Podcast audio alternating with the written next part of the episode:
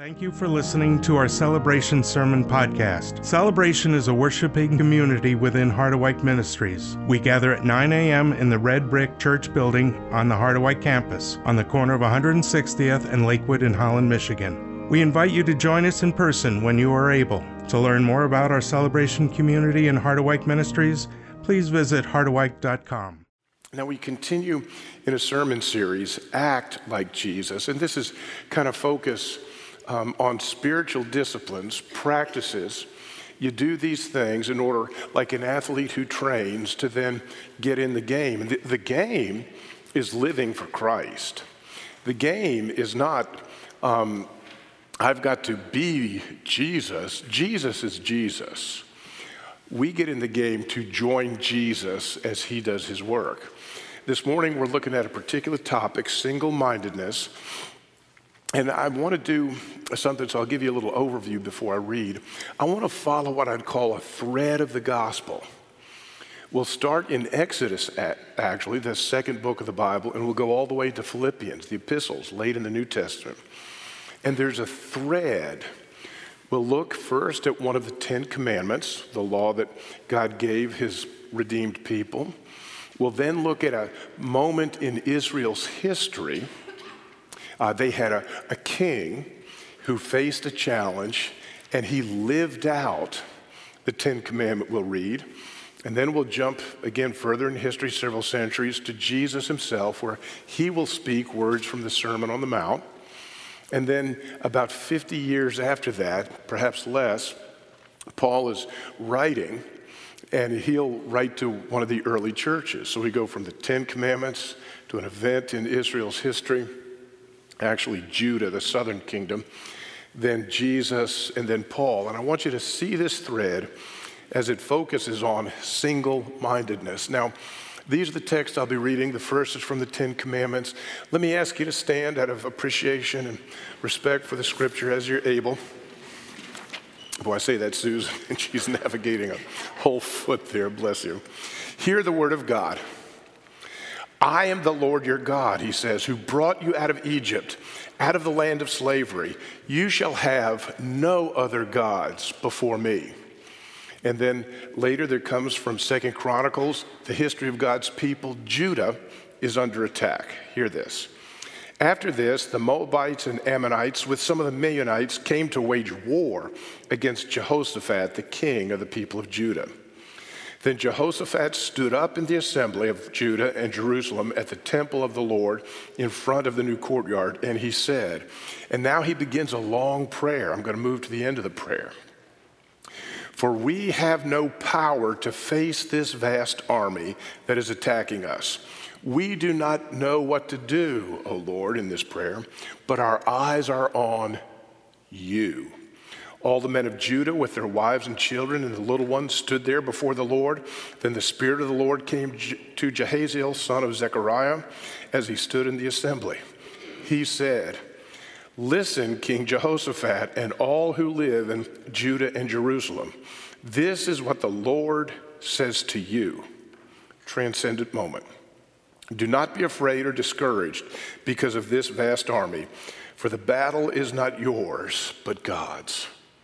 Centuries later, Jesus speaks in his Sermon on the Mount. So do not worry, saying, What shall we eat, or what shall we drink, or what shall we wear? For the pagans run after all these things, and your heavenly Father knows that you need them. But seek first his kingdom and his righteousness, and all these things will be given to you as well. Therefore, do not worry about tomorrow, for tomorrow will worry about itself. Each day has enough trouble of its own. Boy, excuse the microphone. And now from Philippians, the practice of the Apostle Paul. Not that I have already obtained all this or have already arrived at my goal, but I press on to take hold of that for which Christ Jesus took hold of me. Brothers and sisters, I do not consider myself yet to have taken hold of it, but one thing I do. Forgetting what is behind and straining toward what is ahead, I press on toward the goal to win the prize for which God has called me heavenward in Christ Jesus. This is the word of the Lord. Thanks be to God. Be seated if you would.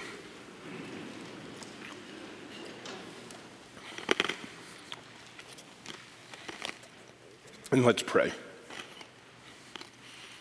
Father in heaven, we thank you that there are principles built in to your world that reflect you and through which you work. Teach us this day about the spiritual practice of single mindedness. Amidst all the challenges and fullness of our life, help us by your grace to be well grounded in who you are and what you're doing. Thank you for the scripture. Holy Spirit, you superintended its writing, you preserved the text. Now we ask that you complete your work and illumine our hearts and minds with the word that you have for us. Fill us with your grace and hope. We thank you for this day, and we make our prayer in Jesus' name. And all of God's people said together, Amen. Mm.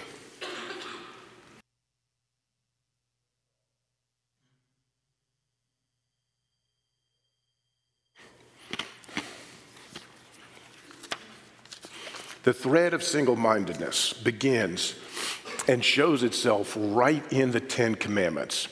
Now, God says, You will have no other gods but the Lord, no other gods before me. And the Ten Commandments were given as God had made a promise to a family, had fulfilled that promise as He blessed it, and it became a nation of tribes. And now, as again, He shows His covenant love by bringing them into a new land, He equips them to live the God centered life. You need to see the Ten Commandments in that context. They're a blessing of God across the course of His work. And now, He's not giving them, here's 10 principles that will make me love you. He's saying, because I have loved you in these so many ways, I will love you again by showing you how to live as a nation. The Ten Commandments, the law in the early books of the Old Testament, are God showing his people what it looks like to live a life centered on the Lord. You see all the parts of it. First is identity. These people were unique and distinct. Why? Because of a covenant with the Lord, a relationship. Even, it's not the perfect word, but a contract. We belong to the Lord. In that way, they prepare a way to understand the people who are redeemed and belong to the Lord Jesus. So there's an identity. We're set apart by the way and what we worship. And you see in the sacrifices and the plans and the festivals for worship, you see what differentiates Israel from the other nations. They worship the Lord, and the Lord is the best one to teach us how to worship. So they worship in this way. The other thing that's a part of the national life of Israel that flows out of these Ten Commandments is justice. And this unifies the people. Justice, equal justice under the law, is what we would refer to it today. It's the same standard for all people king, priest, farmer, everyone. It's not rich over the poor like other people live. It's not strong over the weak. It begins with, You will have no other gods. And out of that flows everything else in the Ten Commandments. It was Martin Luther who, in my experience, first pointed out that in order for you to break one of the later commandments, you had to first violate the first commandment.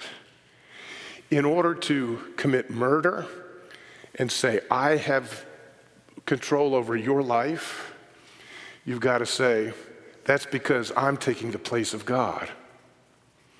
Before I steal, I've got to say, I have control over your property, not God. The revelation of the Old Testament is that there is no other God but the Lord, and out of his character flows all these other things. This is what it looks like for a nation for a gathering of individuals, for all these families to live life together uh, centered on Yahweh, the Lord, the God who makes himself known in the Old Testament, and finally and supremely in Jesus Christ. So, if this is what it means to be a nation centered on the Lord, it reminds us and points us back to this truth that humanity was created to be centered on the Lord.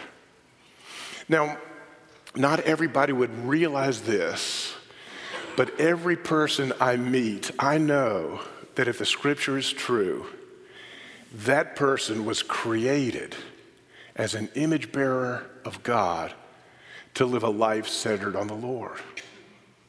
Now, not everybody wants that. Not everybody uh, will follow that. but I know in God's intention, every person I meet was created to be centered on the Lord. And so part of the good news is to help people see this broader vision of life that finds at its center the character and the person of the Lord.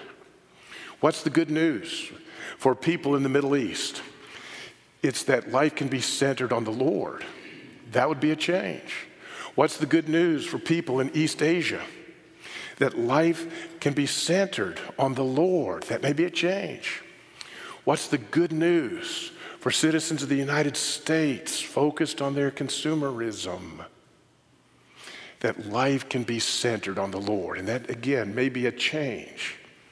But that's the the picture that the scripture begins with life centered on the Lord. And what I want to have you in your mind is this idea of a hub and then spokes that radiate out from it. So you get a smooth wheel. Life works, if life was a wheel, it li- works with life centered on the Lord. The hub is the Lord, and the spokes radiate out from there appropriately and balanced. And when things don't radiate out from that hub, things get out of balance. Let me tell you just a bit of a story of my own life and how things got out of balance. Many of you have heard the story, so I'll go light on the repetition. If this sounds new or you want to know more, give me a call. I'm happy to give you more detail. But I would say this about my early life I grew up a pretty run of the mill, suburban American kid. My family made sure I was going to school.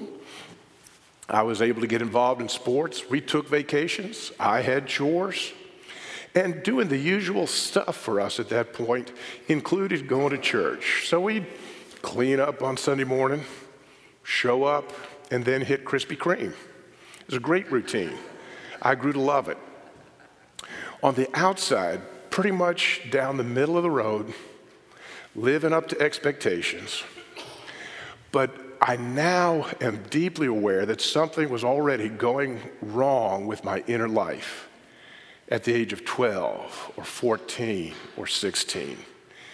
I discovered that I could be a pretty ruthless football player and that football was a pathway to cheerleaders. And so I began to center my life on football. I would play basketball in preparation for football. You can imagine how that worked. More and more, football gave me an identity. It was what set me off from the larger crowd in my middle school and high school. And it's what brought me together with a group of people that I began to share life with. Football was what life was about. At 14, I had figured that out and I was pursuing it. Little did I know, little did my family know, that what was happening in the eyes of God was that a centered life was beginning to get off center. The outside of the wheel wasn't changing, but its central point was. The spokes were slowly getting adjusted. Kind of give more to this, give less to that. I'll be centered here, not on that which will happen. Well, the story goes one afternoon, we were playing Myers Park High School. A minute and a half left in the game in August. I'd been beating on a guy who was totally exhausted, and he fell on me. It broke my thigh bone. I was in a cast from my armpits to my toes for three months. I saw no one outside of my immediate family after the first week. They moved on. I was stuck in a cast. Life as I knew it had ended. Now, with no intention of doing it and no awareness of doing it, I had recentered my life on something other than the Lord, and eventually that came crashing down. At the time, I was crushed and heartbroken. I could never play sports again because of the nature of the injury. I had to begin to go and look for how do you get the wheel rolling again. And fortunately, some high school friends who went to a, another church's youth group told me about a God who had laid down his life to rescue me. That the reason I life wasn't working out for me was because I wasn't centered on him. And so I made a, a decision, prayed a prayer, and the rest of my life has been trying to figure that out. Unbeknownst to me, unaware that my life had gotten off center, it began to break apart. Because life is meant to be centered on the Lord. Well, that's an experience from my life about having to identify my functional God. And by God, I mean not the one you speak about, but the one who you actually have your heart committed to, who motivates the values, the fears, all the things that drive your decisions and behavior. Your functional God, I want to define in this way. Your functional God will be that one thing that if it is lost, everything else would go with it. If that one thing was lost, everything else would go with it. Now, there are some things I deeply love. My wife, Mary Lynn, we've shared so much life together. I'm a better man because of her. If she were to get, I don't know, run over by a beer truck this afternoon, probably won't happen, so I'm safe. But if something like that were to happen, it would disrupt my life. But my life would not be over. There are things that are deep and close to us, and for them to end is a huge disruption. But when our lives are centered on the Lord, the wheel of life can move forward, God Himself can rebuild. God needed to remove football from my life at that point in order to rebuild a life centered on Him. And then the challenge of the human heart you know what happened? Oh, about 20 years after that? I had grown up in Christ, but my heart began to be centered on growing churches. By my early 40s, I was a pastor who'd led three churches, and I rarely speak to this, it's almost embarrassing to think about it. But I'd led three churches to more than triple in size. Some increased sixfold in attendance. And what happened in that, so busy working for the church and for God, that my heart and security had become centered on faithfulness in ministry rather than on God Himself. My wheel was back out of round. And God, in His mercy, just as He broke my leg, He pulled down that idol. I faced unemployment for the first time in my life, and that's another story. I, I share these stories so you know I'm a real person. I'm happy to be transparent in my life, and I haven't had anyone come forward and say, Could you tell everybody the story of my idolatry? So this is the only one I've got.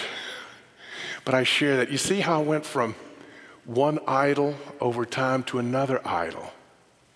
And God, in His mercy, kept correcting and, and bringing me back to center. It's a powerful thing to realize that in the midst of our lives, God wants to bring us back to center and He'll do what it takes. There's a marvelous story and a great line that I want you to go away with today about King Jehoshaphat. It's in Second Chronicles, which is a very important book. I, I don't know if you read the whole Bible on a regular basis, but there's a whole section of the Bible about a nation who went from a bad king to a bad king to a bad king Then they changed families to get a different king, but he was bad, and a bad king, and a bad king. It's almost as if God has a word to speak to nations that seem to go from. But let's move on. I digress. Here in Second Chronicles, Jehoshaphat, who was one of eight good kings in the history of two nations, boy, those odds will kill you. Jehoshaphat is faced with a very real threat. He's king of the southern nation of Judah. At this point, the unified nation that David had governed has split. Israel has been carried off. The tiny, defenseless, essentially, southern kingdom of Judah has a series of kings. Jehoshaphat faces a very real threat, an enemy that can destroy him. He sees them about to attack. He gathers the people. They go to worship. And he says, We do not have the power to face this challenge. We don't know what to do, but our eyes are on you. In the face of sure destruction, he knew his resources, the size and strength of his military. He knew that many kings would make an alliance. They'd send a daughter off to marry with the Egyptians or this, that, or the other. He knew that they faced real danger. A whole nation and a way of life was threatened. More than that, this nation and their way of life was meant to be God's mission and purpose, that all nations would be blessed. With a clear eyed honesty, Jehoshaphat can look at the conundrum they are in and he can say, We don't have the power to face this, we don't know what to do, but our eyes will be on you. Where does Jehoshaphat turn?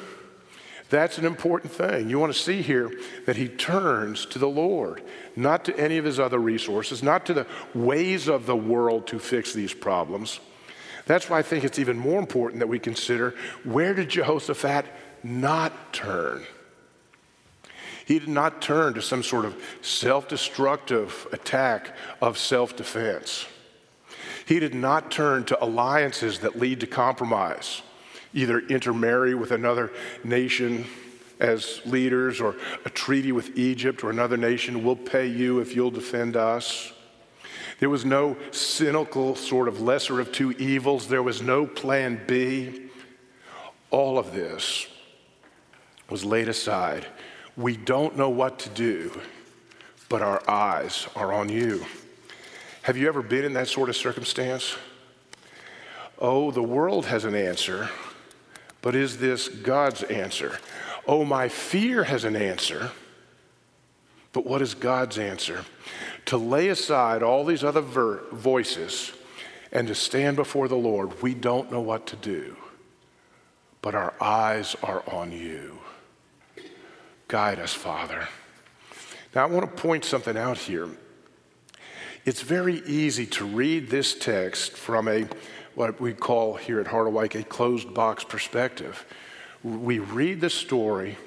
Jehoshaphat doesn't know what to do. He asks the Lord. The Lord speaks through a prophet and fulfills his word.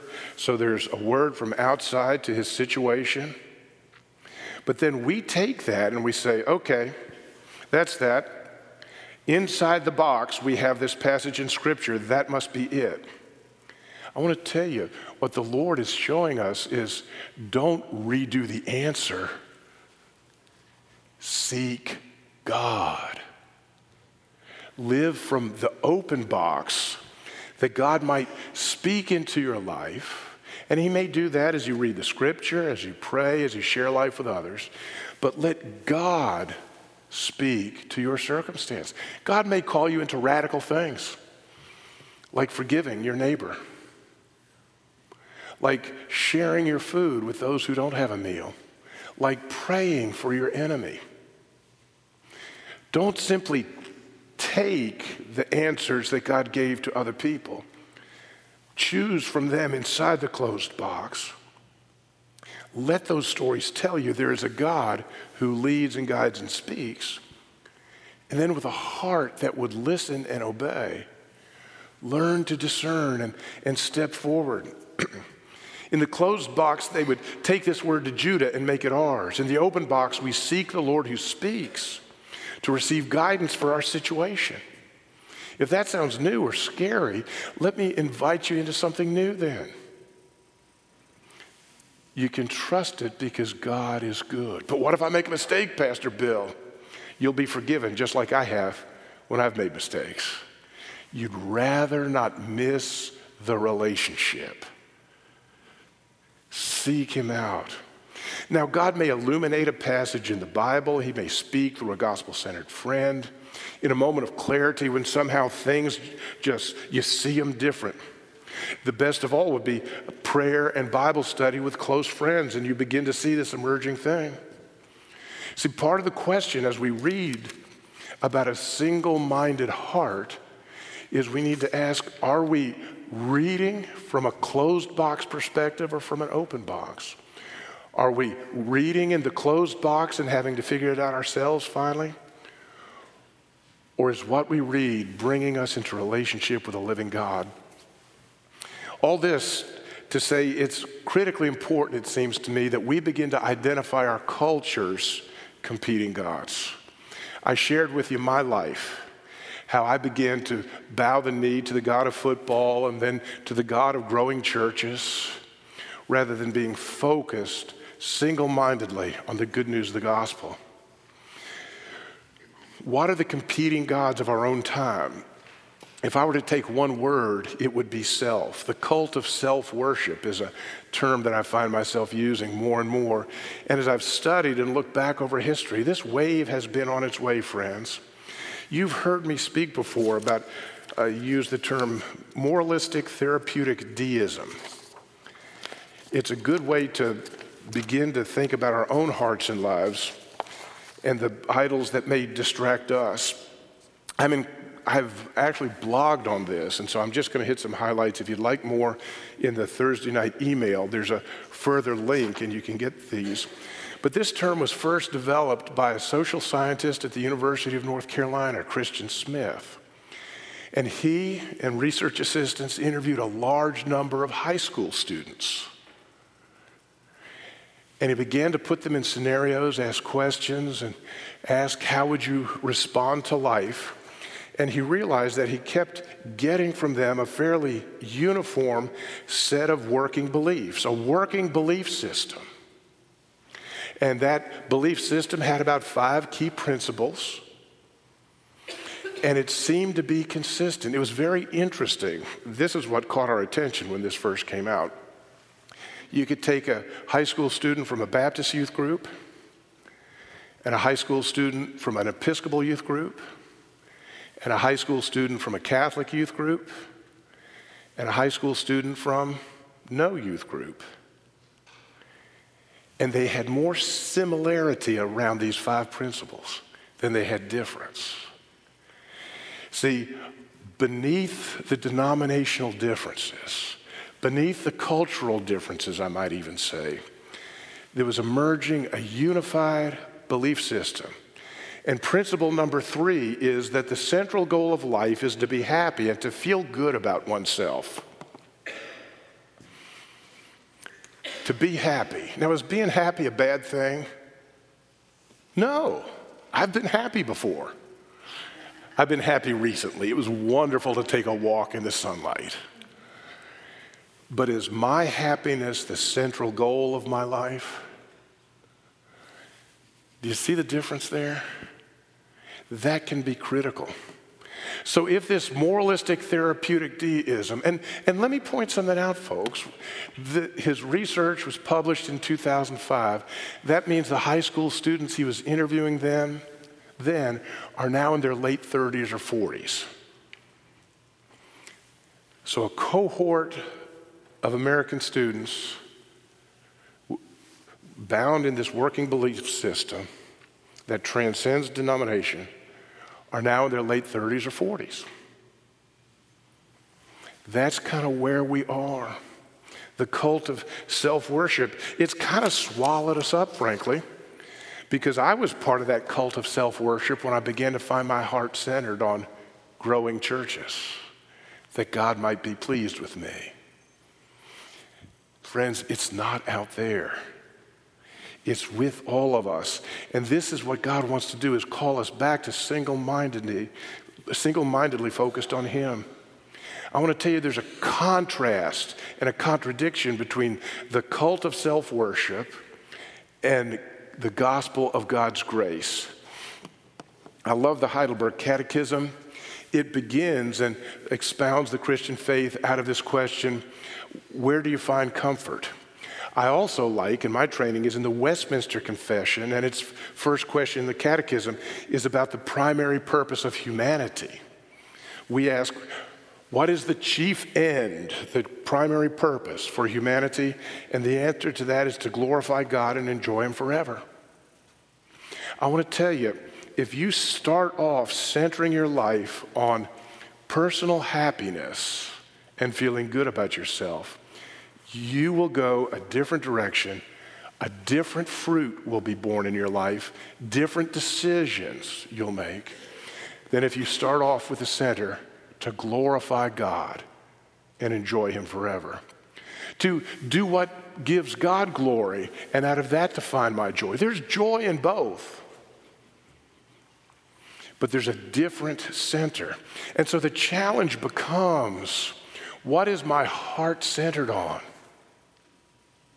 Am I drawn away or am I drawn closer and closer? And as I've said, I wanted to be open about this. I was a church growing pastor with a heart that was getting recentered.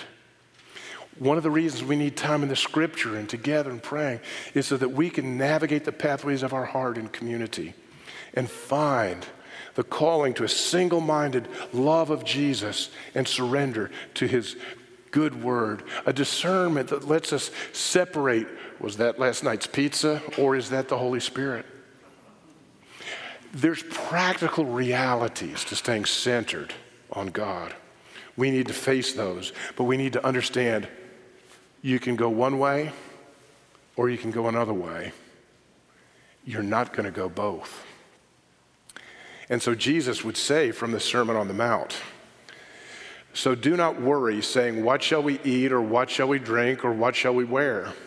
For the pagans run after all those things, and your heavenly Father knows that you need them. And He's involved in your life, I would add.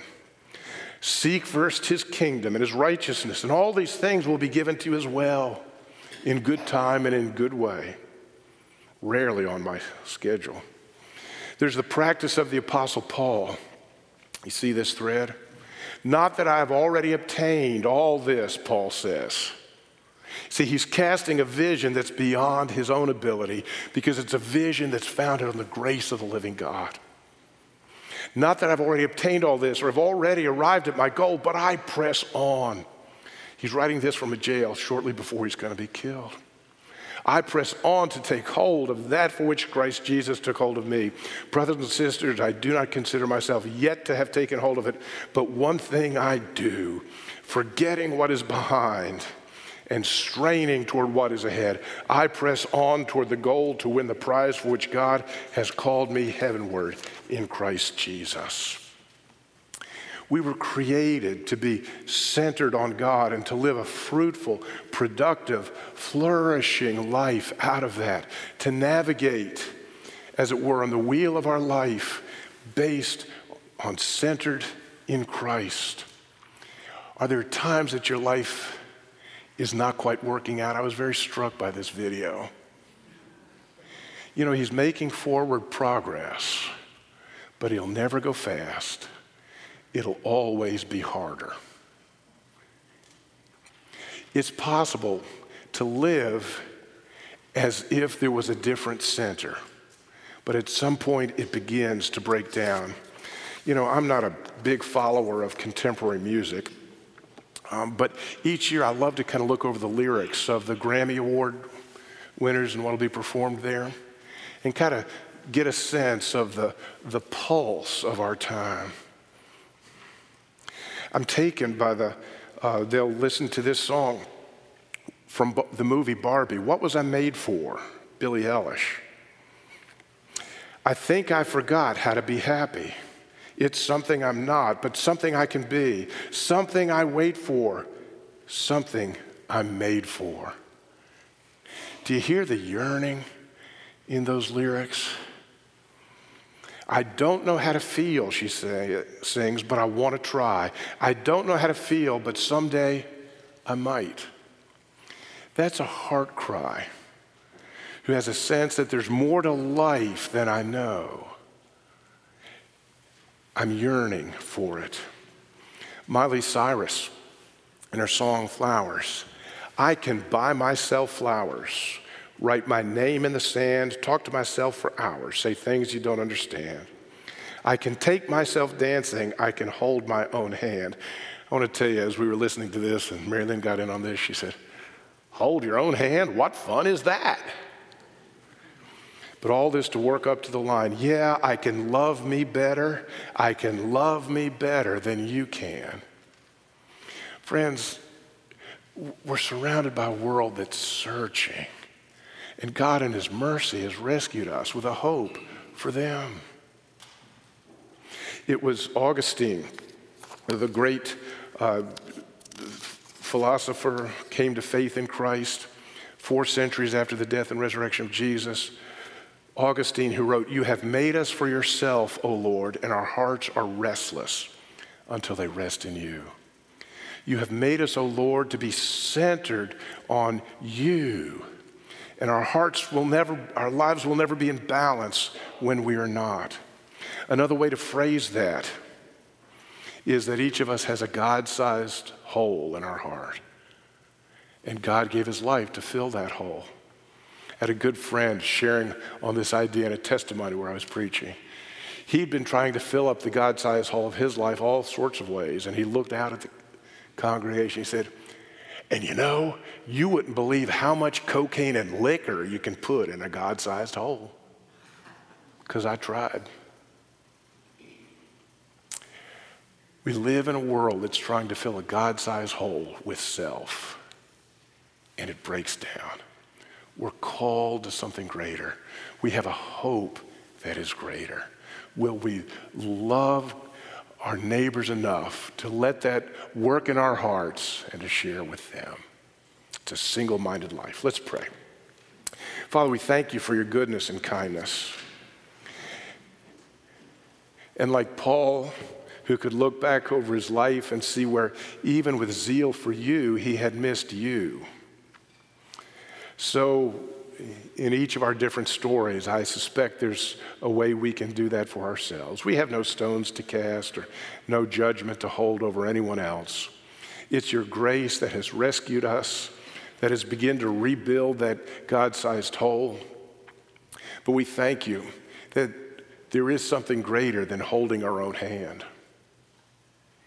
There's holding your hand and then discovering that we're joined with others by your grace together as your people. Father, I pray for every searching person that they might be saved from the brokenness of church life and be rescued to the joy of relationship with the living God through Jesus. Help us to be a part of that, even as you do that day by day, increasingly in our own lives. Hear our prayer, for we make it in the name of Jesus, and all of God's people said together, Amen and amen. Thank you for listening. To learn how to get involved in our celebration community or how to support Harderwyk Ministries, please visit us at harderwyk.com.